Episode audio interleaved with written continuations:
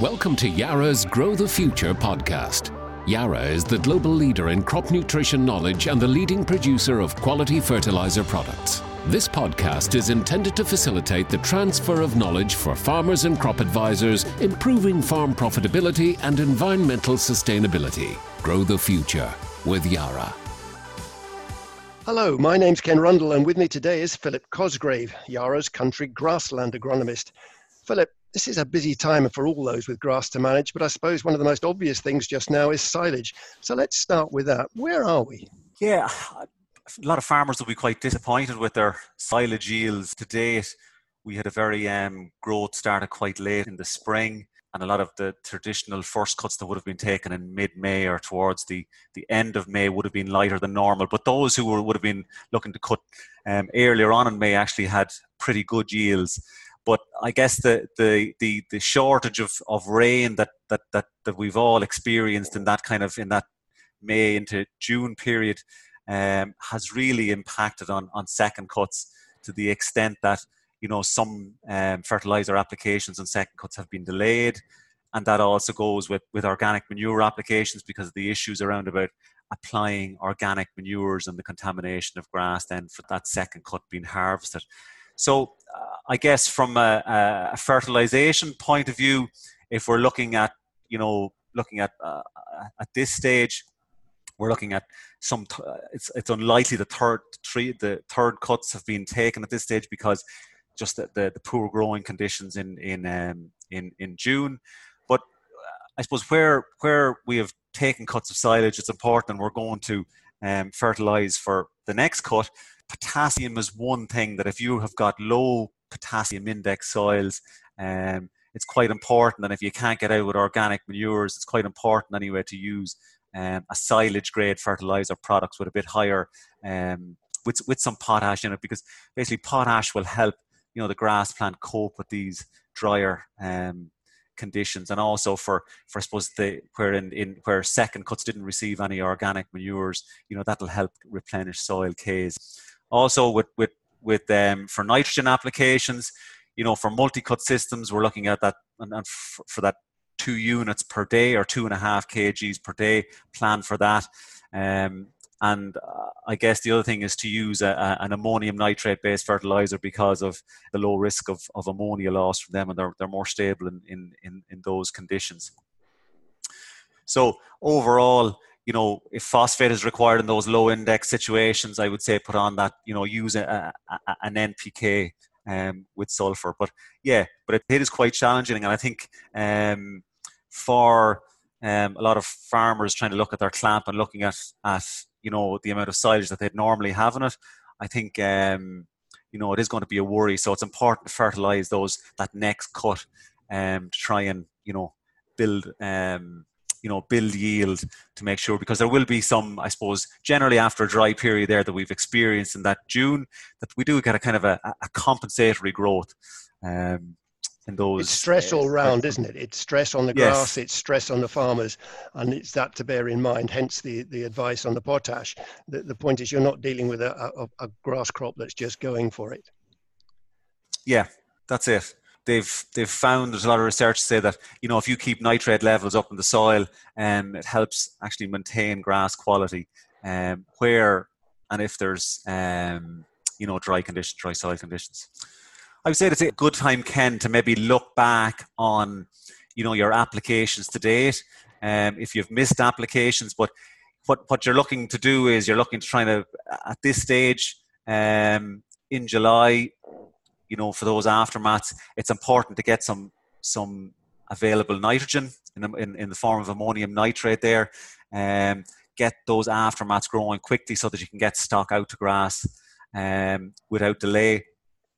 And I would say that, you know, do a, a, an exercise on the back of an envelope and, and look at what the offtakes may have been in the previous silage um, cuts. So you're looking at, um, for, you know, a ton of of of, of 30% grass of you know if, if you've you're taking fresh weight in a in a ton of silage um, you're talking about two, 2.3 kgs of, of phosphate and around about 10 kgs of, of, of K2O coming off in a, in a, in a ton of, of grass for silage.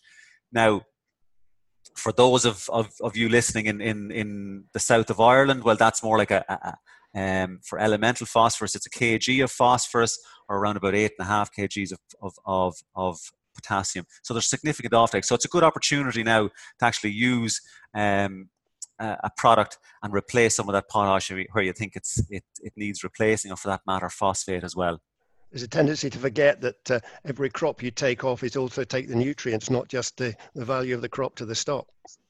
Yeah, and if we look at, we take the difference between, I suppose, the off takes from from from silage uh, and grazing. So you have two, you, you take off two and a half times more phosphate where you take silage, and ten times more potash um, in comparison to to grazing when we're taking silage off. So it's important to you know to balance the books. Sulfur is something you haven't mentioned so far, but it, uh, most soils in the UK and across Ireland as well are deficient in sulfur to some extent. So, what's your advice on that? Well, we're looking at, at I suppose, a, a, full season response to sulfur. Um, we're not getting the sulfur that we used to get in the in the past through uh, atmospheric deposition. Um, and the other thing we, we have to take into account is that in a lot of instances we're growing more grass we're managing grass better so that puts a higher requirement for for soil sulfur and i guess we have to treat the, the you know the, the, the grass takes up sulfur in sulfate form and I suppose it's important that the fertilizer we use that the sulfur is in it in sulfate form. But sulfate um, is is very much like nitrate in the soil, in that if you over apply sulfur, you can't carry that sulfur until until next season because it's it, it will be leached out of the soil profile over the winter months. So, you know, at Yara we talk about this little and often approach that you feed the plant as as as as as the plant requires it.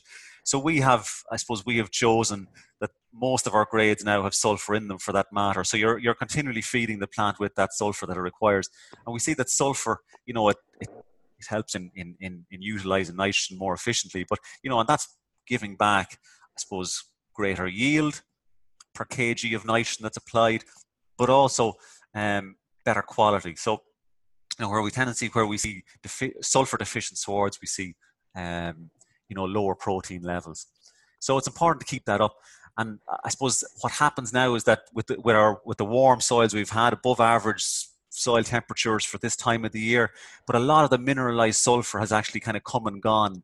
Um, so, and that we've seen that in, in, in trials that we've carried out in, in, in Northern Ireland, in, in, in AFBI and Loughgall, where um, we can see that kind of a, a peak in, in sulfur mineralization. And then when we get into July and August, we see the, um, the actual mineralized sulfur decreasing.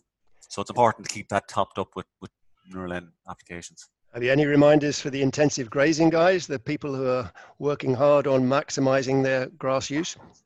I suppose whether you're intensive grazing or you're or you're more extensive, I suppose the um, the intensive grazers out there, you know, you still have a lot of, of, of rounds to go, still a lot of grass to be grown, you know, into into we hope into September, October.